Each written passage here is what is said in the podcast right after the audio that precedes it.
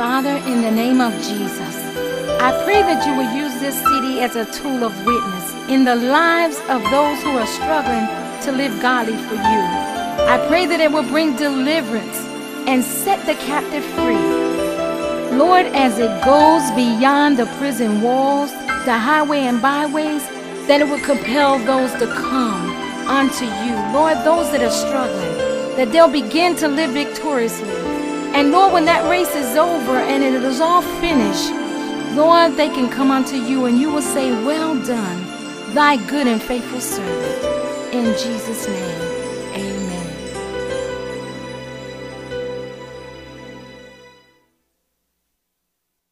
Psalms, the 34th division, verses 15 through 19.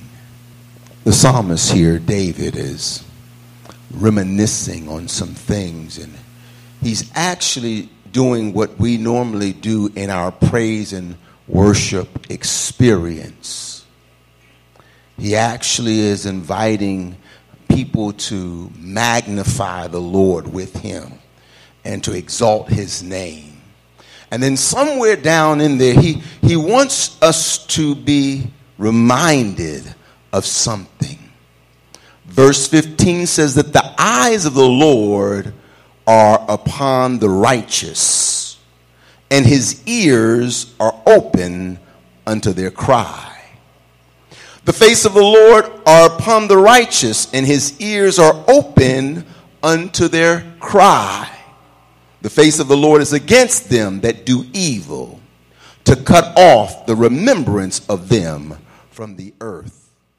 The righteous cry, and the Lord heareth and delivereth them out of all their troubles. The Lord is nigh unto them that are of a broken heart, and saveth such as be of a contrite spirit. Many are the afflictions of the righteous, but the Lord delivereth him out of them all. Sticking with Psalms, read Psalms 139, verse number 2, and then if you would rapidly move to the New Testament in John 2 and 24. Thou knowest my downsetting and my uprising. Thou understand my thoughts afar off. St. John 2 and 24. But Jesus did not commit himself unto them because he knew all men. And last but not least, in Matthew 6 and verse number 8. And this is where we will get our text from. Matthew 6 and verse number 8.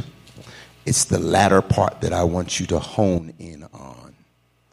It says, Be not ye therefore like unto them, for your Father knoweth what things ye have need of before you ask him. Be not ye therefore like unto them. He's referring to the hypocrites he's referring to the Pharisees and the Sadducees in their manner. Be not ye therefore like unto them, for your Father knoweth what things ye have need of before you ask him. Eternal God, we're so grateful and thankful to you for this day. This indeed is the day that the Lord hath made, and we will rejoice and be glad in it. So, Lord, help us today not just to be a hearer but to be a doer of your word. And Lord, your servant truly needs your anointing in this day. Help me, O oh God, Lord Jesus, to be found decreasing as we watch you increase. And Lord, let that anointing that is known for destroying yokes and fetters, let that anointing be, Lord, prevalent in this place. And when everything is said and done, souls are saved, people are delivered, We'll remember to give you the glory, the honor, and the praise. Let everyone say in Jesus' name. In Jesus name. Before you're seated, in Matthew 6 and 8, just the latter part. It says, For your Father knoweth what things ye have need of before you ask him. I want to minister to you from this thought. He knows. Turn to your neighbor and say, Neighbor, he knows more than you think. God bless you. You may be seated. He knows. He actually does know everything. He's all knowing. He's omniscient, omnipresent, and omnipotent. He knows where you are without GPS. Hallelujah. He, he, can, he can hone in right now and know your address. I'm saying to you, this God that knows, knows everything about you, even to the hairs that you don't have anymore on your head. No, seriously, statistically, do you know how many hairs that we lose when we wash our hair? And the Bible says that He numbers the hairs that are upon your head. And so if he knows that, and he also says he knows the sparrow when it falls. And so, my brothers and sisters, guests and visitors, how much more should he not know what you need? I submit to you that God knows exactly what you need and how you need it and how much of it you need. As we begin to, to look at the accounts uh, there are a couple of things that I will bring into play, if you would, because I need you to understand that uh, prayer is very important. I was uh, sharing with the new converts, and we were reading in our lesson how God used the medium of prayer to answer your needs. And I know, and I, I, did a poll of the class, and, and they, they might be laughing right now within themselves. But let me ask you this Is there anybody in the house? That needs something? If you do, raise your hand. Now, I'm telling you right now, if you didn't raise your hand, I ain't looking at you, but you're lying.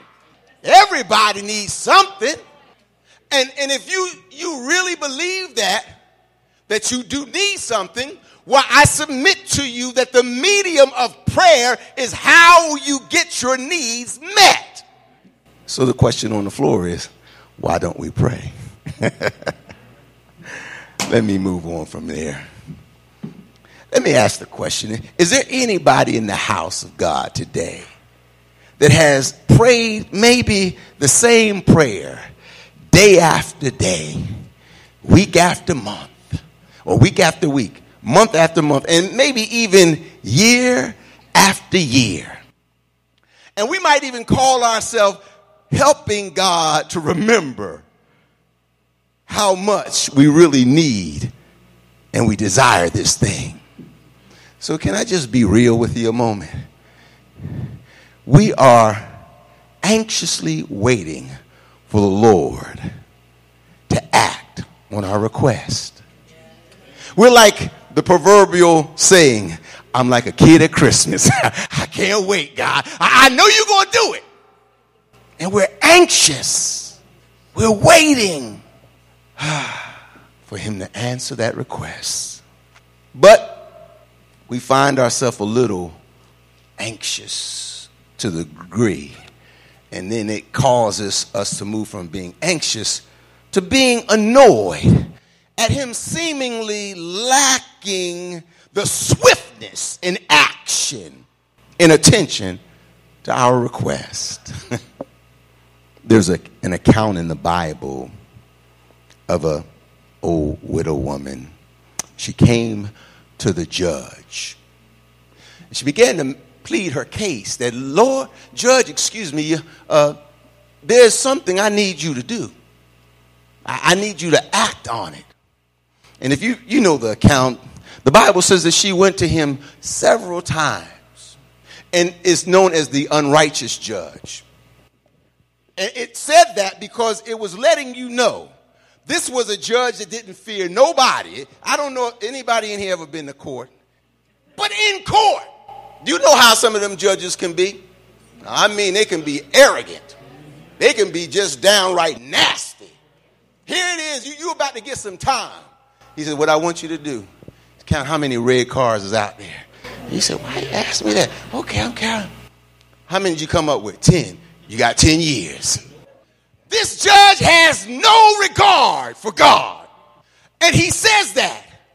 This lady is coming to me again and again and again. And, and right now she is wearying me to the point I'm ready to give her her request. It had nothing to do with that she served God. Because he said, I don't care about nobody. But it was because of her persistency. See, somebody, you, you need something from God, but, but you're not persistent. You ain't coming to God on a day-to-day basis and, and saying, God, here I am. I ain't going nowhere. This is my situation, and I need some help.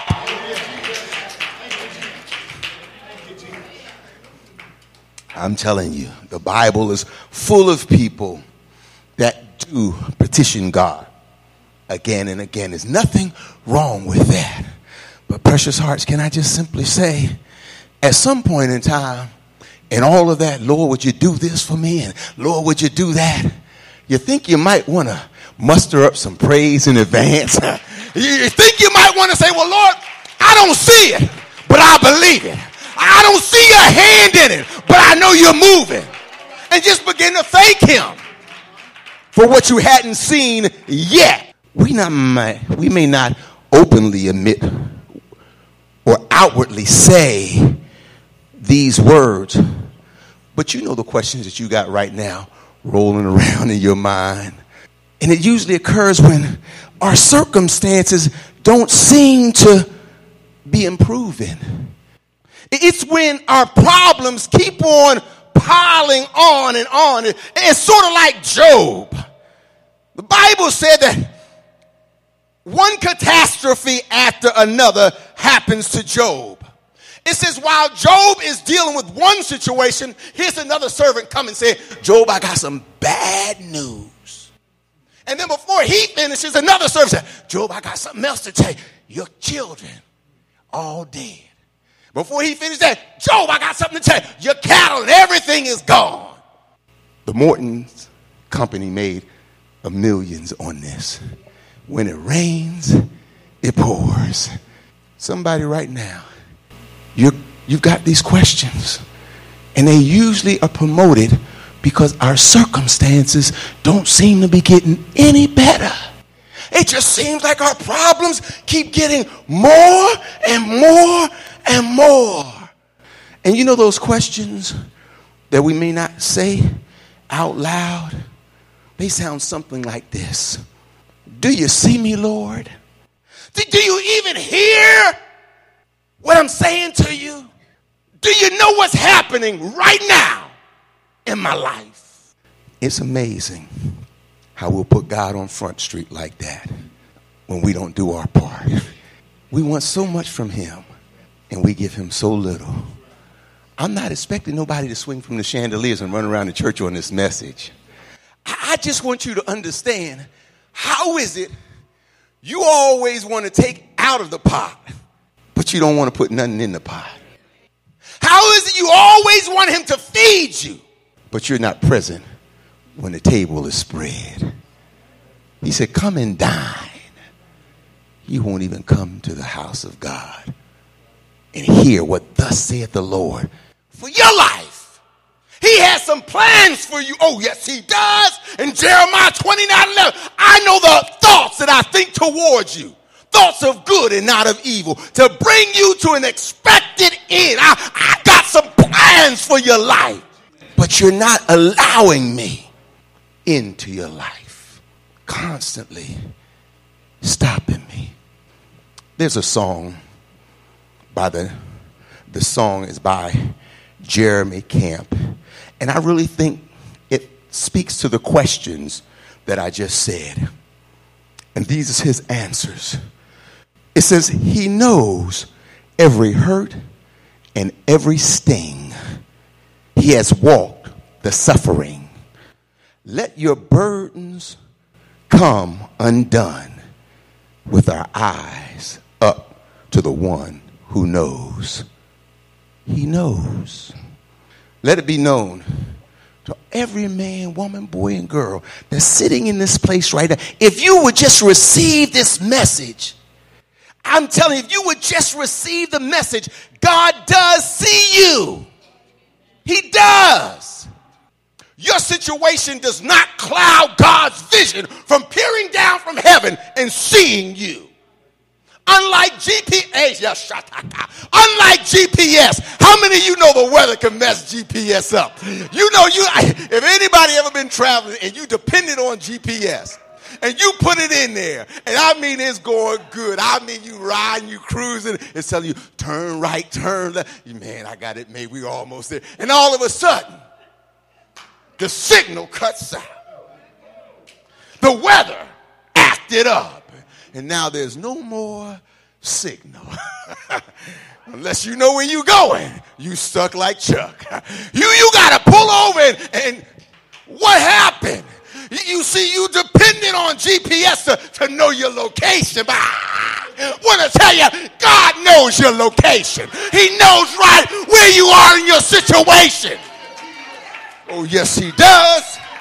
He knows it. So if you if you would just embrace and internalize the message, God does see you. He hears your prayers. Can you imagine? every time you pray in earnesty, if you pray and believe, you shall receive. oh, I I had me one or two people to clap on that one. Not, not for me, but for the word. If you believe, you shall receive. If my word abide in you, and you abide in me, you shall ask what you want and it shall be done unto thee. But you got to have some word inside of you. You got to have some kind of relationship. Stop treating prayer like it's an option. My class said, he said that in class. Well, I need to say it to everybody else. Stop treating prayer like it's an option. You know? Well, I don't feel like it today. Had a rough day today. Had a bad hair. No, I ain't got no hair. Had a bad hair day. So I ain't praying. Okay. So you don't feel to pray. But the word said, when you pray. Not if you pray, but when you pray. Pray like this Our Father, which art in heaven hallowed be thy name. Thy kingdom come, thy will be done on earth as it is. In, well, oh, time out. If anybody prays that and you say, I, will be praying like Pastor, if you just stop and think a minute, he says, don't be like the heathen They think because they pray with so many words that they're going to be heard or because of repetition. if you just repeat, Our Father which art in heaven, hallowed be thy name, thy kingdom come, all you doing is repeating. There's some principles in there. There's some adoration in there. There's some confession in there. There's some repentance in there. Some thanksgiving in there. What he gave you was a blueprint for prayer. We always say it's the Our Father prayer. No, it's your prayer. He don't want you to pray that. He wants you to get the concepts and the principles. I said it, but it's worth reiterating. This is the kind of message if if you would just embrace it internalize it you'll see that god does see you that god does hear your prayers. And oh my god how he cares for you. You know how i know that? Because he said in his word to cast all your care upon him for he careth for you. The operative word in that is all. Some of y'all y'all carrying around some luggage that don't even belong to y'all that's why you're back all out because you're trying to carry something, just give it to him. It's a stress release. I promise you. Some of y'all are walking around stressed out, but you tell me, I'm too blessed to be stressed. No, you stressed. Because you won't cast all of your care upon him. He said, I careth. TH on the end of the word means continually, no matter how many times you come.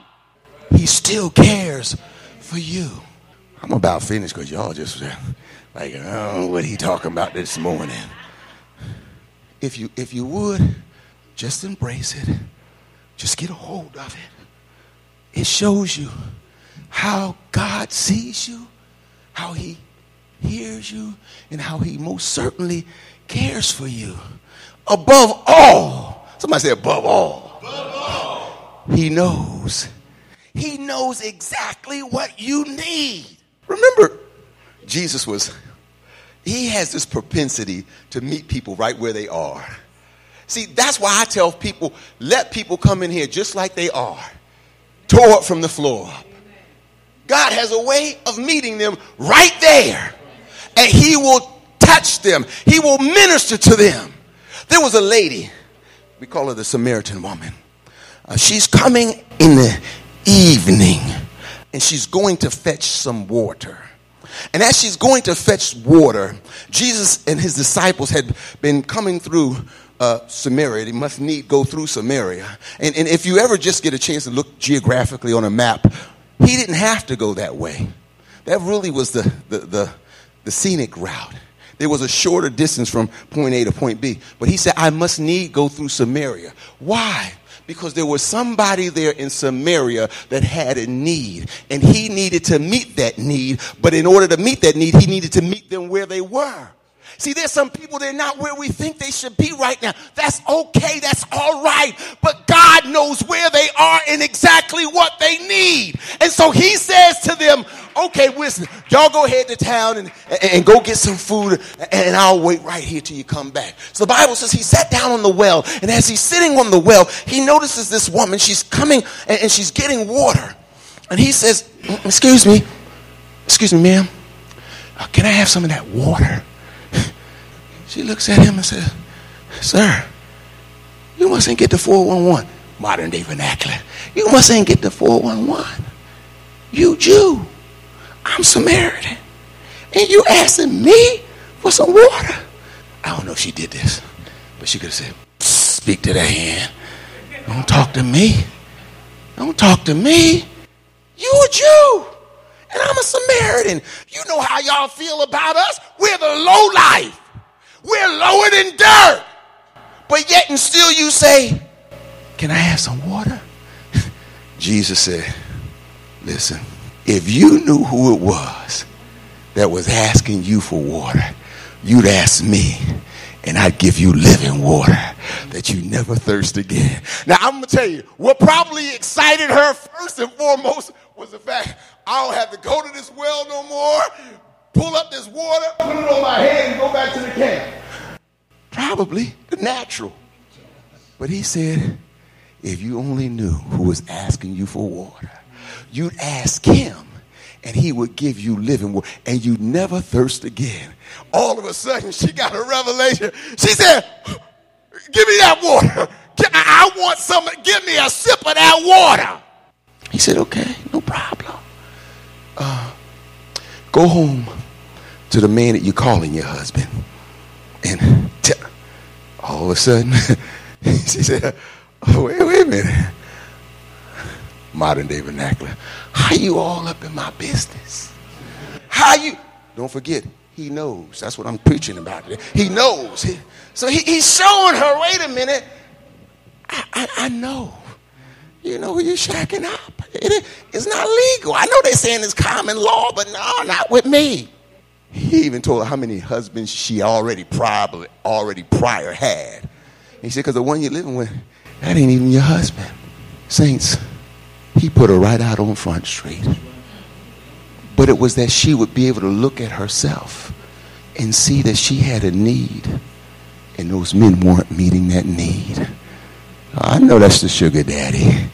At end of the month, he come with that check and give you a little something, something. But I promise you, you can make good on just Jesus. Hallelujah. Glory be to I'm telling you, he can meet and supply all your need according to his riches. I'm in the book. Tell somebody he's in the book. But she did. She, she went on. She went back to the town. And what she said was this Come see a man. See, when you have this real encounter with Jesus, you're not ashamed to tell nobody what happened to you. See, somebody one day told me of the joy they had. Somebody told me one day that in sorrow they could be glad. And then they turned around and told me that they were once blind, but now they see. And I didn't think it could be until it happened. She went back and told, Come see a man that told me all about myself. The Bible said the whole town packed up, ran out, and come to CG. See, it's amazing how one life can turn a city around. A life that's set on fire for Jesus, a life that's sold out for Jesus, a life that is living holy for Jesus. She goes back and she tells the town people, and they come back, and this is what they said. At first, we came just because what she said, but now we see, we see with our own eyes. You know, hallelujah. I'm almost through. God's words also, they should reassure us that the Lord hears his people when they call to him for help.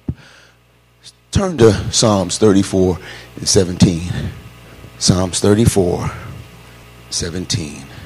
In that particular passage, it proves, it says, it shows us how God does hear us.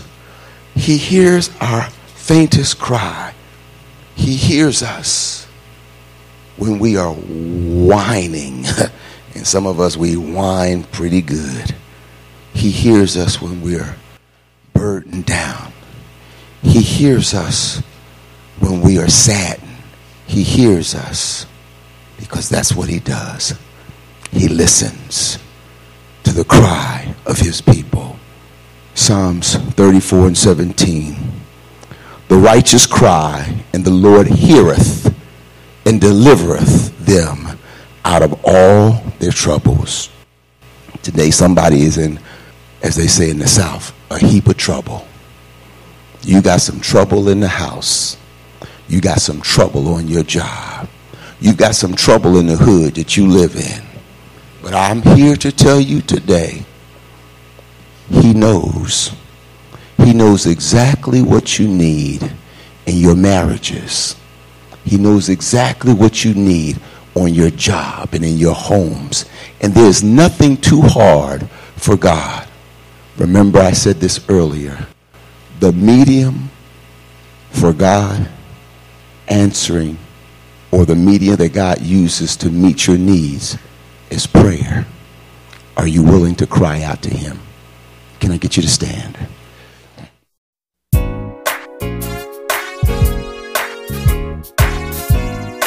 Thank you, Father. I gotta give you thanks. Because, Lord, everything that you have done, I didn't look at the now. I thank you, Lord, for the release of every chain. Everywhere I go, God, I gotta give you praise because you have heard my cry. We have been smothered by the grace of God and it has brought us joy. Therefore, Lord, we was able to make a joyful noise in this city. We have learned to forgive, and with that in mind, God, I just can't stop praising you. In the name of Jesus, we give you praise. Amen.